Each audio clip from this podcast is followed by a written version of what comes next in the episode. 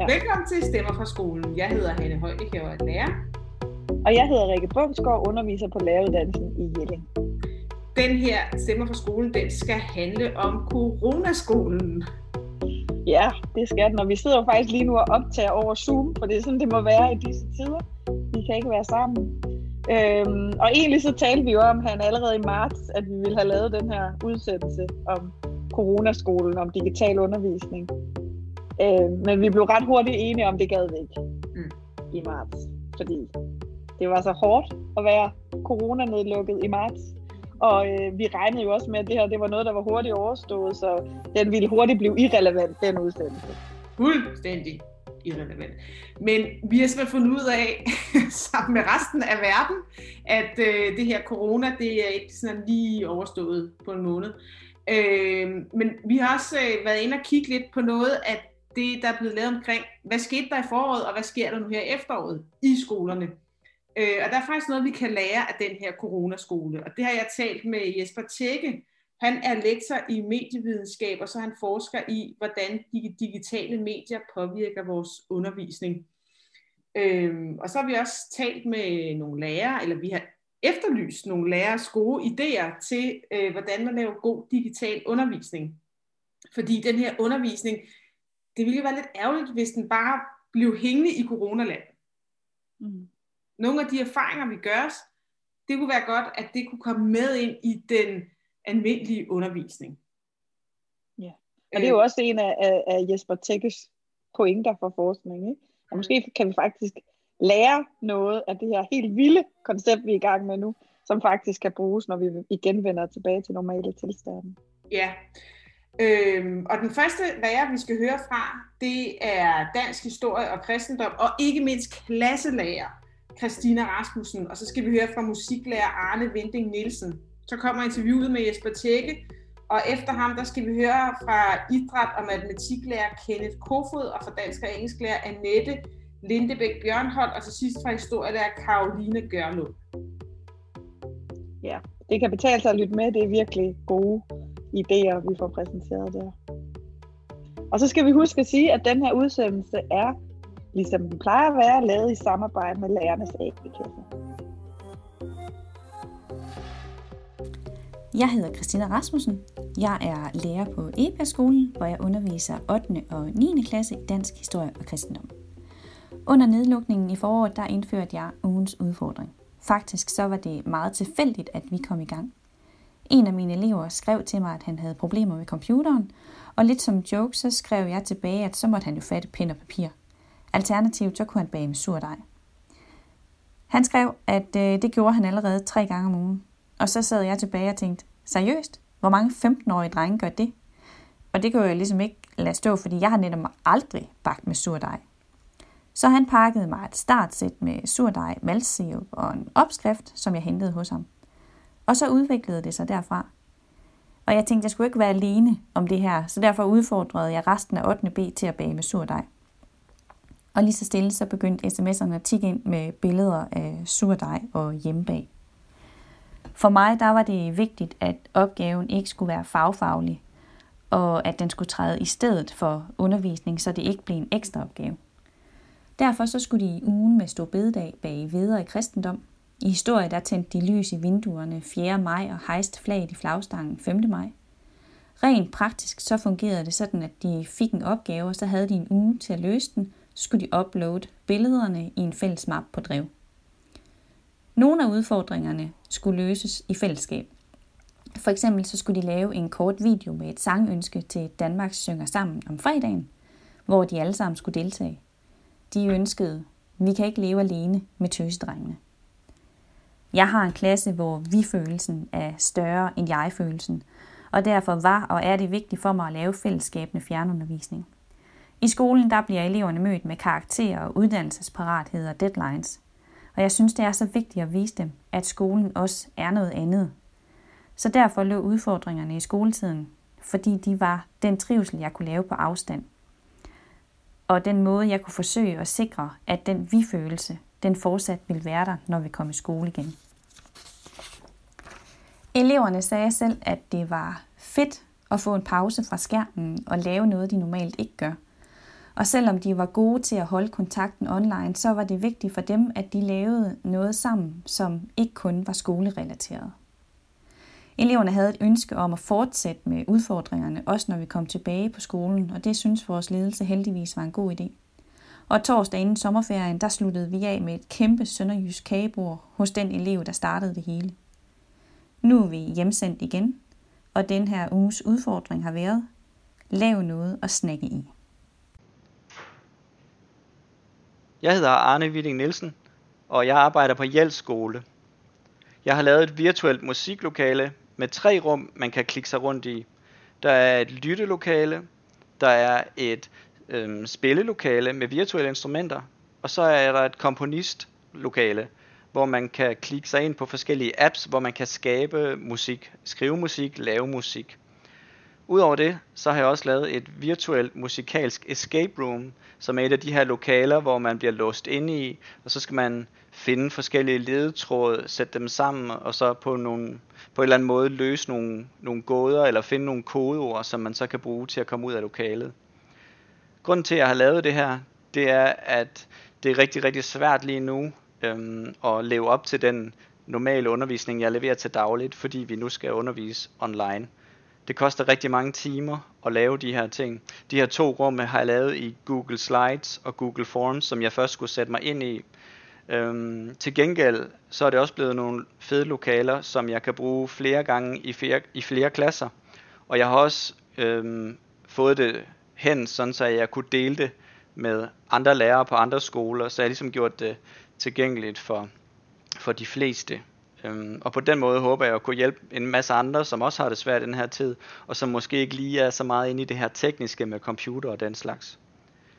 Mine elever synes også, at det var rigtig fedt at klikke rundt og gå på opdagelse, og nogle af dem har også øh, forelsket sig i en eller flere apps, hvor de virkelig er gået i gang med at skabe musik. Og det synes jeg er fedt i en periode, hvor det er rigtig svært. Vi kan jo ikke lave sammenspil lige nu, øhm, mens vi sidder derhjemme. Nogle er måske heldige at have et klaver eller en guitar eller en ukulele, men det er bestemt ikke alle. Så er det fedt, at man på en måde kan gøre musikskaben og ja, lytning og, og spillen tilgængelig på den her måde. Kan jo heller ikke synge sammen. Der er for meget forsinkelse over mikrofonerne. Så det var fedt for mig, at jeg havde et lokale nu, som jeg kan bruge også som backup eller ekstra materiale, eller hvis jeg kan se på mine elever, at nu bliver musikteorien simpelthen for kedelig, så kan jeg sige, gå lige ind i det her lokale nu i kvarter og lege rundt. Ikke? Så det, det, det understøtter ligesom den undervisning, som jeg, jeg laver til daglig. Og det jeg har gjort, det jeg har delt det her med en masse musiklærer online. Så jeg har slået det op i nogle Facebook-grupper, musik med, med afstand og musiklærernes Facebook-gruppe. Og det har fået en super god modtagelse. Så jeg er rigtig glad for at kunne dele det her med andre. Og jeg håber selvfølgelig også, at der er nogen af de andre, der er dygtige til det her, som også deler noget tilbage med mig. Så tak for det.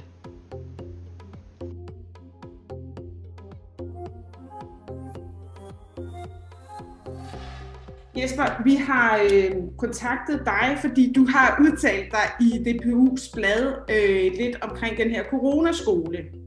Og øh, du siger blandt andet, at coronaskolen den har vist et maskefald hos, hos lærerne. Øh, prøv at uddybe det lidt. Jo, men der er jo nu, altså, og jeg må sige, det gælder jo forårsperioden, nedlukningen i forårsperioden. Der er nu kommet nogle ret store forskningsrapporter om, hvordan det så er gået med undervisningen dels i forhold til folkeskolen, og dels i forhold til ungdomsuddannelserne, og dels i forhold til universiteterne.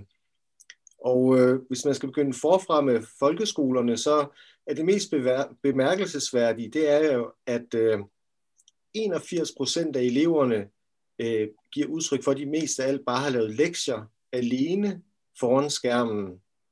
81? Øh, 81 procent øh, viser det. Det er en ret stor undersøgelse af en Kvartrup og sådan, og, øh, og, og det, det siger jo noget om, at øh, man overhovedet ikke øh, tager, har fået uddannelse i, hvordan man ligesom skal undervise digitalt. Og øh, øh, man kan i, i gymnasieskolen, der er der også sådan, at der viser det sig, at det er kun øh, 25 procent af lærerne, som der enten har fået uddannelse i at og, øh, Øh, undervise digitalt, eller som har erfaring med det. Så, så det er jo ikke ret mange, altså. Og, øh, og her er det lidt ligesom med folkeskolen, ikke også, at eleverne savner fællesskab, øh, at de har kontakt med deres lærer, at de har ligesom øh, øh, undervisningsaktiviteter, hvor de er sammen med deres lærer, altså jo selvfølgelig ikke i fysisk forstand, men, men øh, hvor de digitalt er sammen. Så det, det lader til, at i folkeskolen man ikke engang har prøvet at bruge Zoom eller, eller Microsoft Teams eller andre af de her medier, men man mest bare via øh, øh de øh, almindelige systemer har fået lektier for, og så har eleverne siddet alene foran deres skærm. De har heller ikke rigtig fået opgaver, hvor de ligesom har skulle gå ud og gøre noget i verden og, og komme tilbage igen, eller, eller på den måde.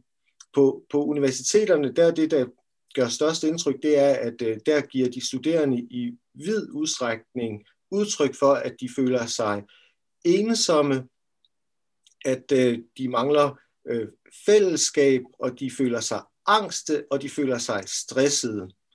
Øhm, og det siger noget, som jeg også tror generelt for både folkeskolen og gymnasieskolen, at man fuldstændig har undervurderet den sociale funktion, som, som skolen har. Altså før man afslappet kan sidde og snakke om faglige emner, så skal man ligesom have en, en, et fællesskab øh, derunder, som altså på universitetet er det selvfølgelig specielt, hvor at, øh, man, hvis man ikke selv kommer fra et universitært hjem, at så, så er man meget bange for, hvordan man ligesom skal opføre sig øh, der. Og man kan ikke sidde og gemme sig nede i klassen som, øh, med sin krop og sådan, men, men man ligesom, øh, nu vi har den her samtale, det kan man jo ikke vide i podcast, men på Zoom, hvor vi er meget tæt på hinandens ansigter, og, og det har jo nogle, nogle store fordele, at det kan give noget tryghed, man kan aflæse hinanden, men det kan også virke meget skræmmende at gøre det. Så, men, men det er mest Jamen, hvis, hvis, man, hvis det her det skulle foregå for eksempel på et andet sprog, så ville jeg synes, det var enormt grænseoverskridende at sidde på, på sådan en skærm her. Og det er jo en oplevelse, som man har som elev mange gange om ugen, når man har faget frem et, et fremmedsprog. Ikke? Jo, det, det så har man. Men... har udfordringer, som man bliver nødt til at tage stilling til. Ikke? Ja, men, men, øh, men altså, det er jo så sådan, at at man kan se i de her undersøgelser, at der virkelig har, har været store problemer. Øh, øh det bliver ligesom udæsket af de her undersøgelser. Og man kan jo så sige, at, at de består jo så i, at øh, underviserne ikke har lært at øh, tage stilling til, hvordan man øh, underviser øh, i cyberspace simpelthen. Altså, øh, hvor at øh, mange af de teknikker, som jeg selv har været med til øh, sammen med, med undervisere udvikle over de sidste 15 år, de er ikke blevet kanaliseret videre ud.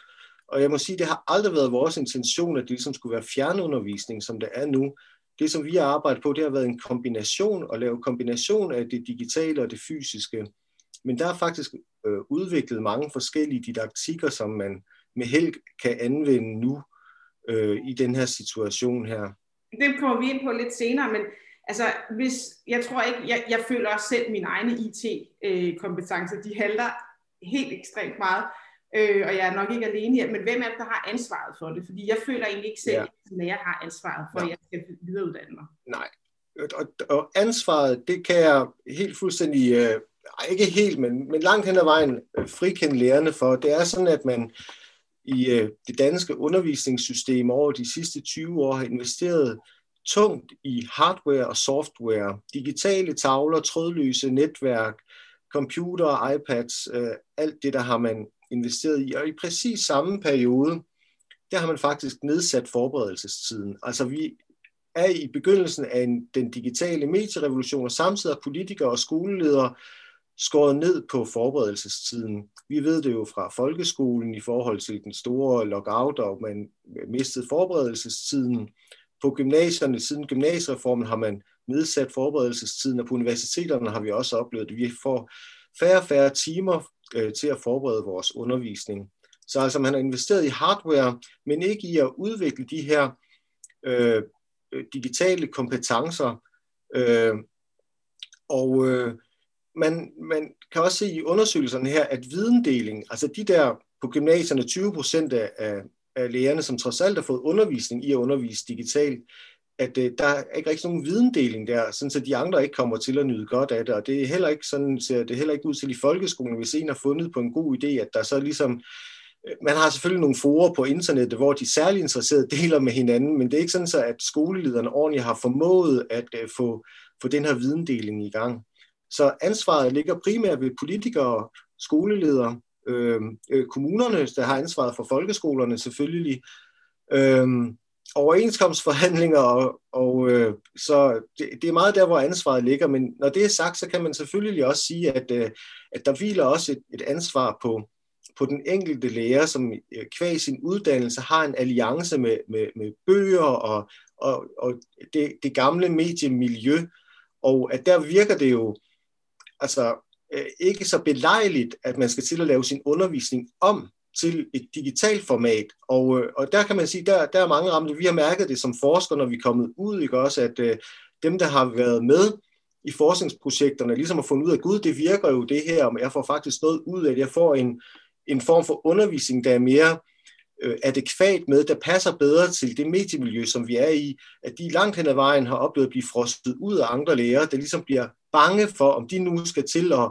at gennemgå en, en, en faglig udvikling, hvor de vil miste kontrollen, og alt det, de kunne, det skal de aflære på en måde for at, at genindlære det øh, igen. Så, altså, så der hviler jo også et ansvar på lærerne, men jeg forstår godt, at den her bitterhed over, at man har mistet så meget af sin forberedelsestid, samtidig med, at man skal til at omfavne øh, et helt nyt medie at undervise igennem, at det har været overvældende. Mm. Men jeg kan godt genkende det, du siger om, om kultur. Altså, der er måske også en lidt bagstræberisk kultur på nogle lærerværelser. I hvert fald nogle af dem, som jeg har været på. Øh, og det er svært at, at, at, at ryste sig ud af det. Men altså, jeg, nu taler jeg lidt også ud fra min egen oplevelse, men hvad er det, man skal kunne? Altså, man skal jo både kunne noget, nogle didaktiske kompetencer, men det er jo egentlig også noget hardware. Altså, jeg har da stået i en situation her, hvor jeg skulle rådgive nogle forældre på noget, som jeg sådan lidt, okay, jeg ved simpelthen ikke, hvad det er, jeg siger til jer, men jeg tror måske, det er rigtigt. Ja, og, det, er jo, det er jo så ligesom, øh, man kan måske snakke om ligesom som tekniske kompetencer, og så øh, øh, færdigheder i at undervise, eller ligesom øh, didaktikker, og, øh, og det er jo klart, at, at ens undervis, altså den kvalitet, man har i ens undervisning, den skal ligesom bæres af, at man har tekniske kompetencer nok til, at det er gennemførligt. Mm. Og, øh, og, øh, Øh, og der, der, der er det jo sådan, at der har vi jo alle sammen nogle, nogle problemer i forhold til det. Men, men der kan man så sige, at man har set enkelte steder, for eksempel IT-universitetet i København, som det jo så parallelt med nedlukningen i foråret, der er deres læringsenhed for IT, ikke også, at øh, de så bakket op, både med de hårde kompetencer og også med, med didaktikker. Og det er jo også der, hvor det med videndeling er. I flere af vores øh, Øh, aktionsforskningsprojekter, der har vi netop kørt på, at man har jo tit det her med, at man har et system af, at, øh, at øh, nogle læger, de ligesom så kan hjælpe andre med, hvordan man, man kan gøre tingene og, og lære videre. Det er der, hvor vi har fat i det her med videndeling, der ser ud til virkelig at være kikset under nedlukningen i foråret. Øh, fordi at det er klart, at øh, hvis nogen kan kalibrere deres digitale tavle, så kan de lære det videre til andre læger at gøre det, og, og så videre med, med de der hårde kompetencer.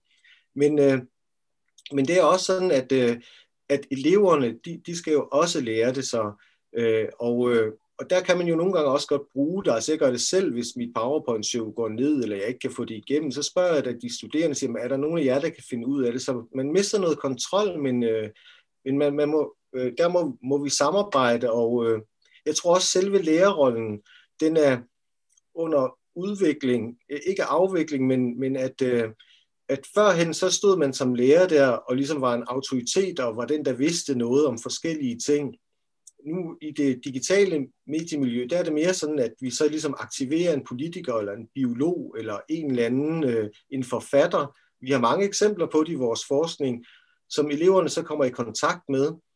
Og øh, der bliver man mere sådan en facilitator, og en, der ligesom så øh, siger til eleverne, om den her politiker står jo sådan, og derfor siger vedkommende sådan, eller sådan ligesom bliver sådan en fødselshjælper øh, øh, i, i forhold til øh, den læring, som eleverne har, så, så undervisningen kommer til at facilitere den her læring på, på en anden måde, det nye mediemiljø. Mm. Men hvis vi lige kommer lidt ind på den her digitale undervisning, altså hvad er en, en god digital undervisning?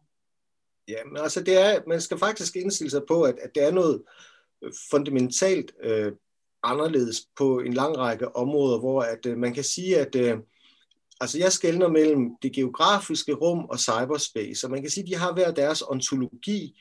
altså hvor at det geografiske rum er heliocentrisk. Man må bevæge sin krop hen til skolen, man må bevæge sin krop hen til biblioteket. Øh, så man bevæger sig rundt i rummet, så er cyberspace geocentrisk, altså hvor at man selv sidder i centrum og, og trækker biblioteket hen til sig, trækker skolen hen til sig. Samtidig med det, så er man ligesom givet fri på begge sider af skærmene, hvor man kan gøre øh, forskellige ting, øh, hvor man ikke forstyrrer hinanden, og man kan tage hinanden med derhen, hvor man selv er i rummet. Dertil så er der en lang række øh, anderledes håndteringsegenskaber i cyberspace, altså hvor at, øh, at for at gøre det samme i cyberspace, som man gør i det geografiske rum, så må man bruge det, som vi kalder for funktionelle ekvivalenter. Altså, vi må bruge... Ja, altså, at øh, hvis, hvis vi vil bevæge noget, så skal vi bruge musen for at tage fat i det og flytte det, og afstandene bliver semantiske. Man skal kunne skrive en adresse øh, på et sted i cyberspace for at trække det hen til sig, øh, hvor at man vil, vil gå derhen og, og øh, øh på an, anderledes måder øh, manøvrere rundt, agere i, øh, i det geografiske rum, altså sådan, så man navigerer rundt i cyberspace ved at bruge øh, hyperlinks, og øh, man centrerer samtalen ved at bruge hashtags. Og, øh, og det er jo alle de forskellige håndteringsegenskaber, som er forskellige i cyberspace, som man sådan set skal øh, bemægtige sig, mm. for at man kan begynde at undervise. Men jeg og, øh, tænker også, der er vel også, altså der er jo også en, en anden måde, altså hvis vi både det med undervisning, men det er jo også en anden måde, vi er sammen på. Ja, det er, altså det, det er jo en, øh, øh det kan man sige, at den her distinktion, som, som jeg bruger mellem det geografiske rum og cyberspace, var, var fremherskende indtil til Facebook kom. Og der var det som om, at øh, den der distinktion, der er mellem øh, ens offline selv og ens online selv, øh, at den krakelerede sådan så at vi nu også, når vi er online, ligesom står på mål for ens offline selv. Så det vil sige, at vores identitet hele tiden er i spil, også i cyberspace. Og der skal man jo så ligesom øh, øh, lægge sig øh, på sinde, at, øh, at det er ikke kun et kommunikationsmedie, men der er også et lærings- og et genfindingsmedie. Så man, man skal øh, faktisk gennemgå en selvudvikling, hvor at man bliver meget mere konsistent i forhold til, at man kun melder noget ud, som man ligesom kan stå inde for. Øh, så, så der er sådan nogle, øh, der er nogle, nogle, nogle vigtige ting der, som, som man også må have, have med, når man øh, øh skal undervise i, i cyberspace. Mm. Mm. Ja, er du sindssygt, hvad kendetegner egentlig så en god digital didaktik? Vi har lige været lidt inde på det, ja. men du uddybe det lidt mere. Jamen, altså det er jo, at øh, ligesom med, med trykkepressen, øh, der, der gav muligheden for, at man ligesom har en, en lærebog sammen, og tavlen, da den blev opfundet sådan, til at centrere opmærksomheden, man skrev op på tavlen, og eleverne skrev ned i deres hæfter og sådan, så giver øh, det her cyberspace, eller de digitale medier, også nogle nye muligheder. Jeg synes, det bedste eksempel, det er, at, øh, at man kan interagere skriftligt det er noget, som i vores aktionsforskning virkelig har vist sig at være, være meget, meget stærkt, at man samtidig med, at man har den mundtlige interaktion i klassen, at man så der parallelt også har en skriftlig interaktion. Mm. Man kan for eksempel lave brainstorm over en stil, man skal skrive, og så skriver alle deres idéer ind i et øh, skriftligt øh, medie. Og så kan man have alle fælles noter bagefter, også de allerdygtigste elevers noter til, hvordan de vil skrive stilen, som alle kan have have gavn af. Så man har først en diskussion, og fordi den øh, interaktion så også fungerer skriftligt, så har alle noter bagefter. Og, og der er masser af andre eksempler på det.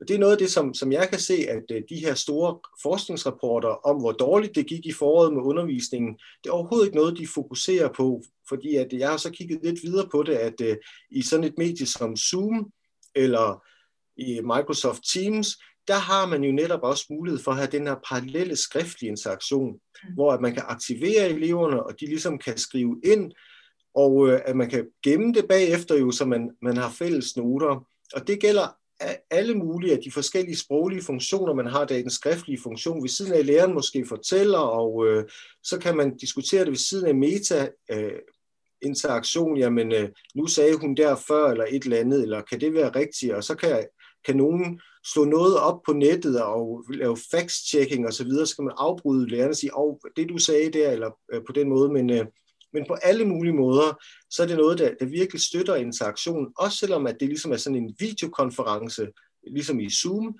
at der den parallelle skriftlige interaktion er noget, der virkelig kan støtte undervisningen. Så hvis man indfører det nu, så kan man jo faktisk, det er jo i virkeligheden også noget, men det er jo også en digital didaktik, man kan have i sit fysiske klasserum, når man mødes igen i gang, forhåbentlig inden det bliver forår, men det er der, og der var flere, øh, altså der var flere øh, undervisere og skoler rundt omkring, der jo har taget det til sig, ikke? Også, som der, der har praktiseret det også, ligesom som den her kombination af det digitale og det fysiske. Mm. Men, øh, men altså, der, der er jo også, altså det, det her med, at øh, eleverne de kan føle sig utrygge, og, og de kan, de er, altså især i folkeskolen også, øh, Øh, jo også være ensomme, og de ikke bliver aktiveret til ligesom at bevæge sig, og øh, bliver sat til at gøre noget sammen, og at de ligesom kan snakke med læreren imens, og, øh, og de der ting der, som jo egentlig ikke forudsætter så meget skriftlig interaktion, som sådan en eller anden form for et nærvær, at man gør det, eller at man har det digitalt. Hmm. Ja, det har vi faktisk en lærer, der kommer med nogle vildt fede eksempler på. Lige præcis den her, den her vi-følelse og fastholde den. Fordi det tror jeg, øh, hvis der på nogen måde har været en negativ øh, diskurs omkring læreren i samfundet, så tror jeg, der var mange, der tænkte, okay, de gør faktisk også noget, som betyder noget for mine børn, kan jeg se. Der er alt blevet lukket ned, ikke? At, at hele det her fællesskab med at gå i en skole og være en del af noget, og man venter på tur til, der bliver sagt noget, og alt muligt andet, det er faktisk en kæmpe stor værdi for vores samfund. Mm-hmm. Og der øh, undervisningen, den blev lagt ned i øh, foråret, der kunne man se, det her, det mangler vi. Men synes du ikke, der er en forbedring? Er der nogle tal på det? Altså, for jeg synes selv, der er en, altså jeg synes, læringskurven har været ekstremt stejl fra foråret til efteråret nu her.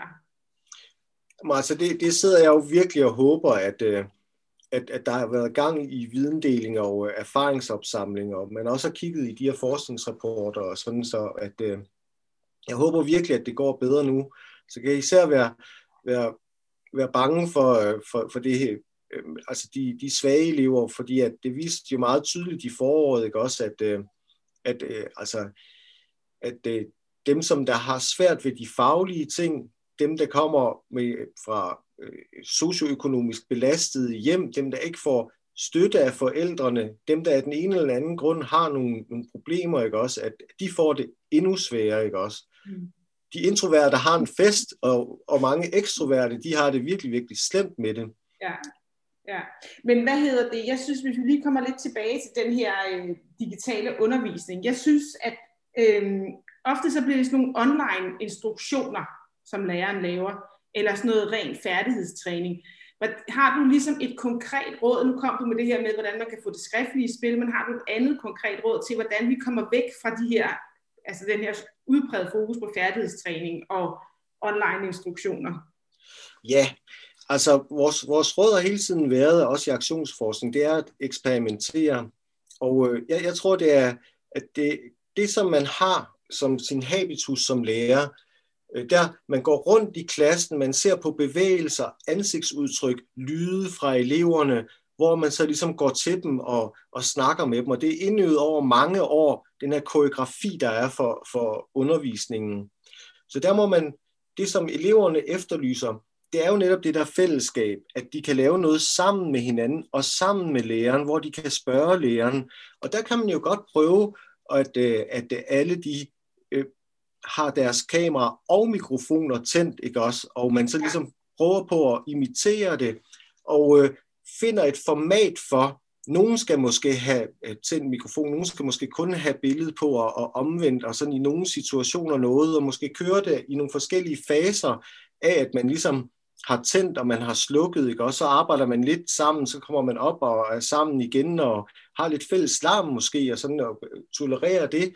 Øhm, så man, man, man må simpelthen... fra hentyder du til, ja. Ja, det har det, og, og altså, der, der har jo været, jeg har samlet nogle, nogle, nogle ganske pragtfulde eksempler på nogen, som der er lykkedes med det her, ikke også, altså øh, i, i folkeskolen, der har vi øh, Sankt Ibs skole fra Horsens, som vandt Severinprisen i år, som er sådan en pris i, i, øh, i digital dannelse, og øh, der læreren øh, bad eleverne om at skrive øh, stil om, øh, hvordan de oplevede det her med at være isoleret derhjemme. Vi har øh, 5. og 6. klasses elever, og, øh, Og de skriver så om, hvordan det var at være hjemme isoleret med corona og alle deres følelser og tanker om det, som de så sendte tilbage til læreren, der skrev det sammen til en tekst, sat den i musik og lavede en dansekoreografi til, som han så dansede ind, optog sig selv, sendte til eleverne. Alle eleverne filmede sig sig selv, de øvede først dansen ind, og så filmede de sig selv dansede den, sendte tilbage til ham, som klippede det sammen, og så fik de en, øh, øh, en, øh, en musikvideo, hvor at de egentlig danser sammen, mens de er hver for sig. Så de reflekterer over øh, det her med corona isolation, de bevæger sig, og de får det her fællesskab, ikke også? Mm. Men øh, det er et mega sjovt eksempel, synes jeg. At, øh, det var så et øh, eksempel fra gymnasieskolen, men som man fint kan bruge øh, i andre fag egentlig. Det er så spansk i gymnasieskolen, hvor at øh, lektierne, som eleverne har, det er, at de skal købe ind, og opgaven er så, at, øh, at de skal dokumentere, hvor de selv laver tortillas i deres egne køkkener. Mm. Og øh, hvor man ser, at de dygtigste elever, de, de øh, filmer det og fortæller, hvad ingredienserne hedder. Og det her mad er vigtigt i, det, i den spanske kultur. Og, øh, og de så også spiser det med deres familie, så det involverer hele hjemmet, og man kommer hjem til hinanden. De øver de ting, de skal øh, i forhold til eksamen på en måde, som er, er sjov og meningsfuld. Mm. Øh, de bevæger sig, de snakker, øh, de øh, lærer at bruge sproget. Mm. Øhm, og øh, sådan en lille udvidelse af det er så, at de ligesom sætter små post-it på alle ting i deres hjem, hvor der står, hvad det så hedder på spansk, og går rundt, filmer det og siger, det der er så et billede, det der er en stol, det er en hund. Og, øhm, så på den måde, at man prøver på at bruge det med, at man faktisk er forskellige steder i det geografiske rum, men hvor man så kan mødes samme sted i cyberspace og vise hinanden de her ting. Mm. Det håber jeg, at nogen, der, der tager til sig og tager, går i gang med allerede næste uge. Men jeg tænker, fordi jeg synes også, det tegner også nogle øh, billeder af sådan en, øh, den, der er ligesom to veje at gå i undervisning. Altså der er måske en øh, amerikansk og asiatisk, der handler meget om færdighedstræning, og handler rigtig meget om test, og handler rigtig meget om sådan noget instrumentel læring på en eller anden måde. Og så er der sådan den øh, europæiske, centraleuropæiske, der handler mere omkring den her, hvor vi skal reflektere, og hvor lærerne er den her fødselshjælper og vejleder, som du taler om.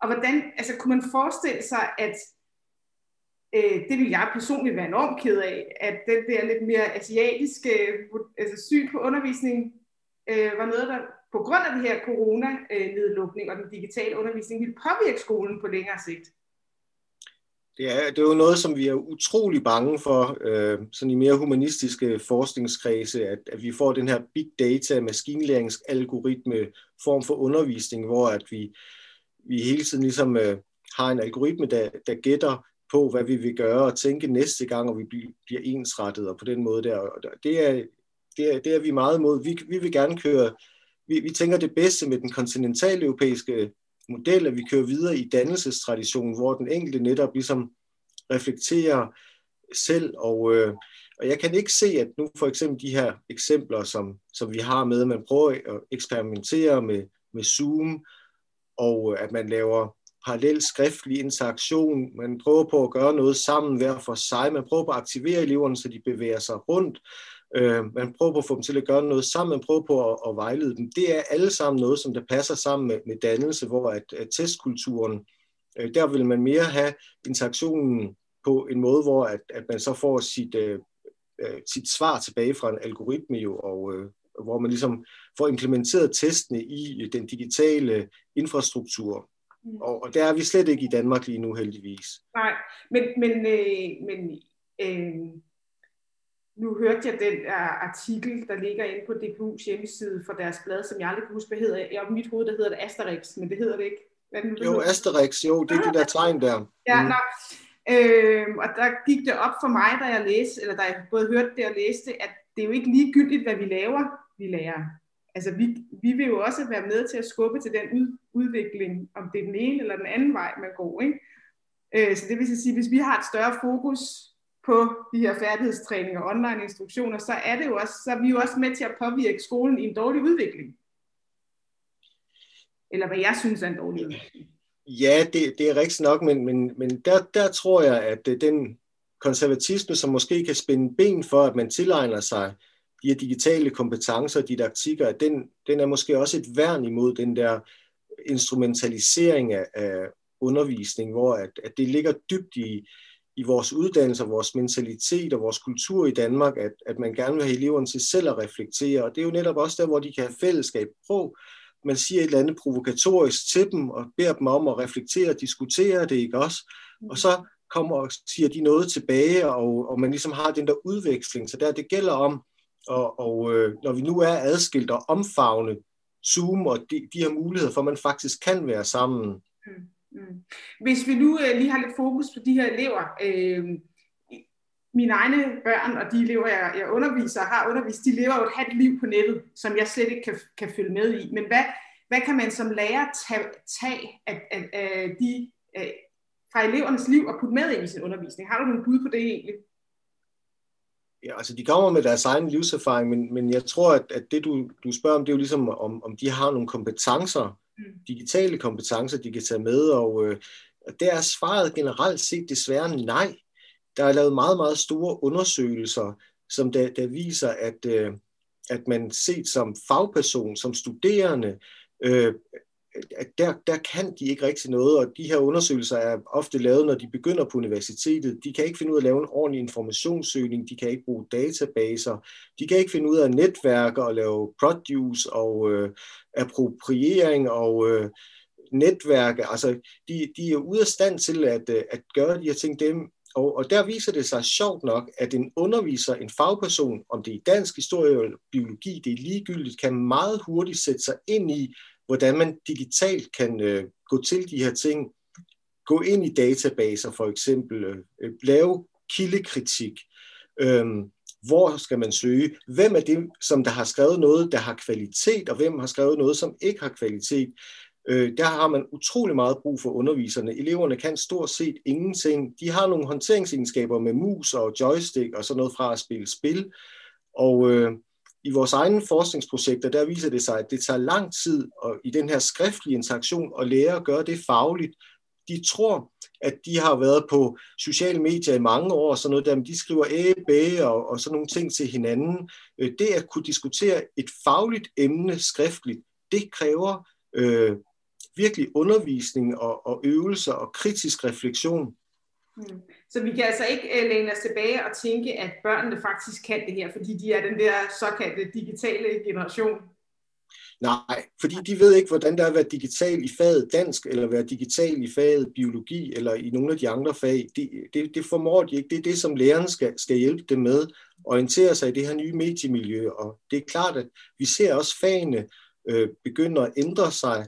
Man kan især se det i nogle kunst- og designfag, hvor at man er gået fra ligesom at øh, få karakterer for at tegne en, en pæn hest eller et pænt hus, til at øh, man nu øh, i 3D på den måde, eller ved at appropriere, eller bare tage et billede ind og animere det, at man så tænker meget mere på konteksten, på landskabet, på den kultur, noget skal passe ind i, så, så undervisningen ændrer sig også i det, i det nye mediemiljø, og, øh, og der har man virkelig brug for, for underviseren. Underviseren, fagpersonen er, er den vigtige her.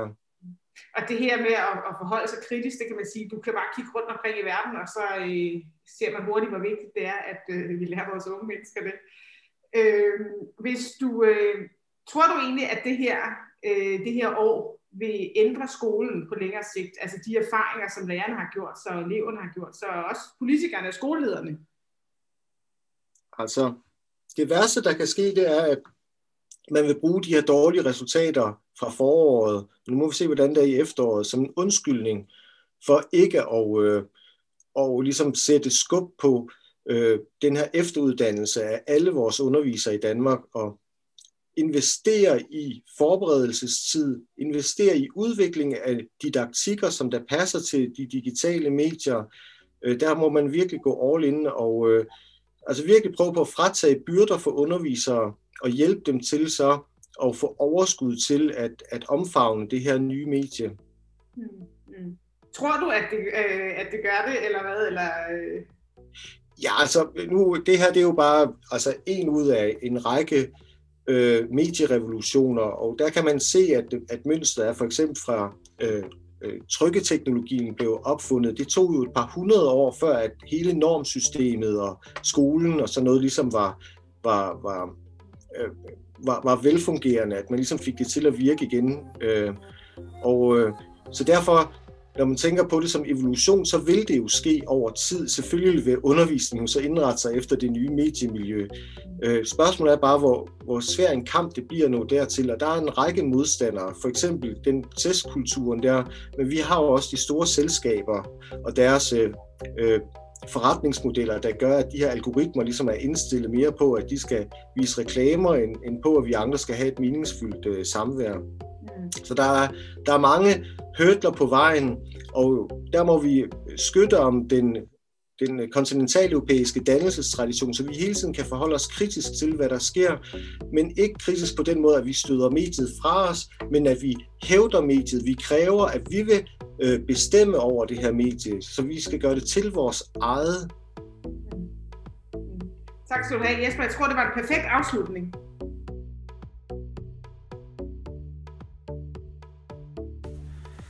fra Gæsser til Skagen og rejsen til Gamle Chico. Et undervisningsforløb, som jeg har præsenteret for 6. klasse på Køge Lille Skole. Mere om det om lidt. Kort om mig. Jeg hedder Kenneth Kofod og arbejder til dagligt på Køge Lille Skole, hvor jeg varetager matematik, naturteknik og idrætsundervisning på 6. klassetrin. Jeg har også nogle andre hold, men det er irrelevant den her sammenhæng. Kort om forløbet. Øh, inden jul, da klassen blev sendt hjem grundet corona, der valgte jeg at prøve at præsentere dem for et lidt andet undervisningsforløb end, end det, der er at finde i bogen. Jeg valgte at give min udfordring, som både til gode så naturteknik, matematik og idrætsundervisning. Hver morgen kl. 8, der mødtes vi på Teams. Jeg spurgte, hvilken bevægelsesform de ville vælge, og herefter så sagde jeg rigtig god tur. Så var de ude og bevæge sig en time, og kl. 10 så mødtes vi igen hvor efter alle havde fået lidt mad, fået et bad, og så var klar til at varetage undervisningen videre hen.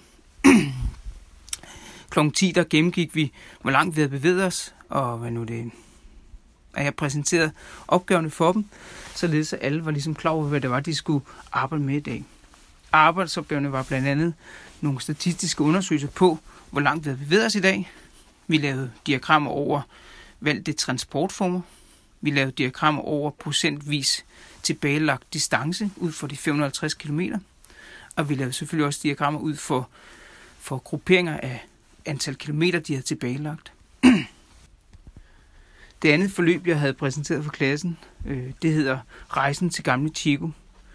Det var bygget op på samme måde som det første forløb øh, fra Gæsser til Skagen, øh, hvor det var, vi mødtes kl. 8 på Teams. Jeg sagde godmorgen til dem, og hørte om de var klar på en lille udfordring igen, og det var de som udgangspunkt. Øh, de skulle ud bevæge sig en times tid. Og kl. 10 mødtes vi så igen. Her gennemgik vi så, hvor langt vi havde bevæget os den pågældende dag, og ligeledes lavet samme statistiske undersøgelser, som vi har gjort med det forrige forløb. Beregne gennemsnit, lave diagrammer og lave ligesom undersøgelser ud på, på dagens øh, bevægelsestal. I det her forløb havde jeg også valgt at sætte fokus på blandt andet øh, rødgræn, øh, fordi gamle Chico er et rødgrænstræ. Så i det forløb, der fik jeg lov til at lave noget faglig læsning omkring rødgræn, Hvordan man har anvendt rødgræn forskelligt, og hvordan man, man bruger rødgræn til, til skovbrug både i Danmark og i Sverige. Rejsen til gamle Chico var en tur på 920 km, i skrivende stund ved jeg ikke, om vi når til. Vi er på tredje dag, og vi har en gang mere. Vi har tilbagelagt 54 procent af turen, så det kan godt være, at vi lige får en ekstra hvad nu det, undervisningslektion med rejsen til Gamle Chico. Men som det ser ud nu, så ser det også ud som, at vi får lov til at være lidt længere hjemme end først antaget. Så jeg tænker, at klassen selvfølgelig når de her 920 km. Øh, måske ikke lige på fire gange, så måske på fem gange. Så, men børnene, hvordan har de taget imod det? som udgangspunkt, så tænker jeg, at de faktisk har taget rigtig godt imod udfordringen. Jeg tænker, at øh, det er vigtigt, at de kommer ud og bevæger sig. Øh, det er i hvert fald sådan en grundholdning, jeg har. Det er vigtigt, at børn får lov til at, at bevæge sig. Øh, desuden så synes jeg faktisk, at de har fået løst nogle opgaver rigtig, rigtig flot, og de har helt automatisk kommet til at lære at kommunikere over Teams. De har lært at bruge Excel-regneark og Word og WordMat, øh, og derigennem også få lov til at aflevere til mig over Teams. Øh, og så har jeg kunne give min en hvad nu det, konstruktiv tilbagemelding. Som udgangspunkt, så har jeg ikke hørt nogen negative hvad nu det, børn. Der er selvfølgelig altid nogen, der lige brokker sig, at skal vi ud og løbe nu, hvor det regner eller noget. men det har været marginalt. Den ene dag var der godt nok lidt glat på nogle af vejene, nogle af børnene havde kommet til at vælge på cyklen, det var meget, meget uheldigt. Øh, men som udgangspunkt, så klarede det flot alligevel. Så de kære børn fra 6. klasse på Køge Lille Skole, de er tilbage først 550 km fra Gæsser til Skagen, og jeg tænker, at de også klarer turen med rejsen til gamle Chico, som er 920 km. Mit navn er Annette Lindebæk Bjørnholdt. Jeg underviser i dansk og engelsk i udskolingen på Viby Friskole, som er en friskole, der ligger midt på Sjælland. Og øh, så er jeg også øh, snart engelskvejleder. Jeg har arbejdet med øh, grupper øh, i Teams, både nogle grupper, jeg har organiseret og besluttet, og nogle tilfældige grupper, som jeg har genereret ud fra øh, Teams øh, egen funktion, hvor man kan lave nogle tilfældige grupper og sende eleverne ud i sådan nogle rum, som man kan åbne og lukke for, når man har behov for det. Øh, vi har brugt det til at lave rollelæsning i litteraturarbejdet. Vi har lavet små snakke på engelsk, når vi skulle træne mundtlig engelsk. De eleverne har forberedt lege og opgaver til hinanden. De har givet hinanden feedback på øh, deres øh, forskellige arbejde. Så har vi lavet sådan nogle do-it-yourself-diktater. Og oprindeligt så var det vores øh, dygtige IT-vejleder, der øh, guidede os i at få lavet de her grupper. Og så har øh, jeg kastet mig ud i det sådan på egen hånd og afprøvet forskellige funktioner i Teams. Og så følger jeg Kevin Stratford på YouTube, som har øh, mange gode råd og tips i forhold til at bruge Teams og hvad Teams kan. Øhm, og det tror jeg, man, øh, man er godt tjent med, hvis man vil bruge flere funktioner i Teams. Øh, både spørge sin IT-vejleder, og så også øh, bruge YouTube. Og selvfølgelig have tillid til, at eleverne de gerne vil, øh, fordi man kan jo ikke følge med på, på samme måde, øh, når de sidder i de her grupper. Øh, mit ønske det var at få eleverne til at være så aktive som muligt og give dem så meget øh, taletid som muligt særligt i engelsk, øh, for at få øh, vedligeholdt deres sprog, så vil jeg gerne bygge videre på nogle øh, faste rutiner fra vores øh, sådan almindelige skolehverdag, hvor vi øh, bygger videre på elevernes egen viden øh, og, og cooperative learning-principper. Og så var det også vigtigt for mig at sørge for, at eleverne ikke øh, sad for meget sådan øh, alene bag skærmen. Øh, og det, øh, det, der er godt ved de her grupper, det er, at de får mulighed for at afprøve og udvikle sammen, og der bliver noget variation i løbet af dagen. Og eleverne har været meget positive omkring øh, det her gruppearbejde. Øh, der er nogen, der har sagt til mig, øh, at de faktisk kunne tænke sig mere individuelt arbejde. Øh, så grupperne øh, er i hvert fald blevet brugt. Mit navn det er Karoline Gjørlund, og jeg arbejder på Tinglykkeskolen, hvor jeg underviser i historie, engelsk og idræt på 3. til 6. klasses niveau. Jeg vil rigtig gerne fortælle lidt om det her med at, øh, at undervise øh, i en normal hverdag kontra at undervise i coronaskole. Jeg ser sådan på det, at der faktisk ikke behøver at være den helt store forskel i, hvordan at man øh, udfører sin undervisning. Selvfølgelig er der nogle nogle forbehold i og med, at man ikke er sammen med sine elever. Men man kan, man kan godt gøre undervisningen autentisk og spændende og sjov alligevel. Og øh, et eksempel på det er, at jeg sammen med nogle kolleger har afholdt et, øh, en fordybelsesdag, hvor vi har øh, iklædt os middelaldertøj, og øh, så har vi øh, skaffet fasaner og harer, og så har vi tilberedt de her... Øh, de her dyr foran eleverne, altså vi har livestreamet. De kunne jo selvfølgelig ikke være med, men de kunne stadigvæk være en rigtig stor del af det, og, øh, og de fik jo så en præsentation, mens vi stod der og flåede øh, fasanen og øh, lavede mad af den. Øh, det gjorde vi så iført noget middelaldertøj, som vi havde skaffet, og, og det at skaffe det var faktisk ikke det helt store problem, fordi vi øh, kontaktede bare nogle venlige folk ude på nettet, som, øh, som gik rigtig meget op i de her ting, og, øh, og lånte derigennem nogle helt vildt fede kjoler.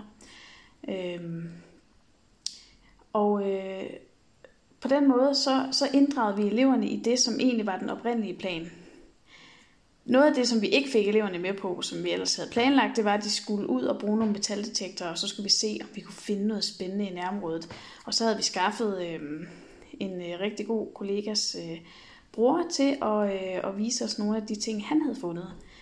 I stedet for, at de så var ude og finde de her ting selv, så, øh, tog min kollega altså det her på, øh, på sine skuldre og holdt et mega fedt foredrag, hvor hun viste hendes brors ting frem øh, og fortalte om, hvad, øh, hvilken tidsperiode de hører til. Og der var jo selvfølgelig en masse fra middelalderen, da det var vores tema. Øh, havde det nu været en almindelig undervisningstime, jeg havde blandt andet øh, ganske få dage senere en undervisningstime i 4. klasse, hvor jeg iklædte mig en, øh, en øh, ringbrynje og en øh, læderbrynje og havde øh, øh, skjold og øh, maske på, og så tog jeg eleverne med ud, og så lavede vi en råbekonkurrence. Så skulle vi stille os op imod hinanden, for vi skulle forestille os, at nu gik vi i krig direkte mod hinanden. Og så fordi der er de restriktioner, som der er, så kunne vi selvfølgelig ikke så kunne vi selvfølgelig ikke være fysiske, men, men vi kunne alligevel godt leve os ind i det på en eller anden måde. Øh, målet med, med de forløb, jeg laver, det er, øh, det er blandt andet det her med at skabe virkelyst og, øh, og øge lysten til at lære og udforske. Og jeg vil gerne gøre det autentisk øh, for mine elever, så de har nogle visuelle holdepunkter. Altså på en eller anden måde, så, så vil jeg gerne give dem noget, hvor de kan sætte deres viden på en krog, og, og det skal være med til at motivere og aktivere elevernes forskellige læringspræferencer. Mine elevers respons på det her har været rigtig positiv.